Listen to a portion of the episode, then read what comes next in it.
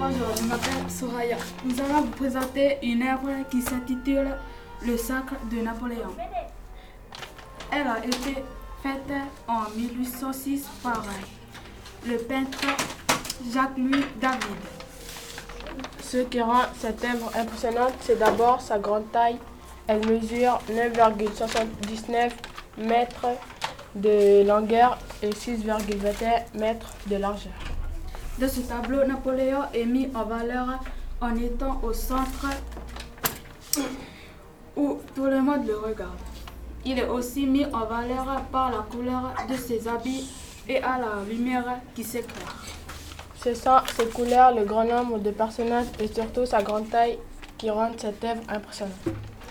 Le pape VII est assis derrière Napoléon et le bénit des gestes de la main. Il devrait être debout en train de couronner Napoléon. Dans ce tableau, la famille de Napoléon occupe une place importante car ses frères et ses sœurs et sa mère, sont présents sur ce tableau. Mais en réalité, sa mère n'était pas présente le jour du sacre car elle a été en colère le jour du sacre parce qu'il a élu de ses frères successeurs alors qu'il qu'il était quatre.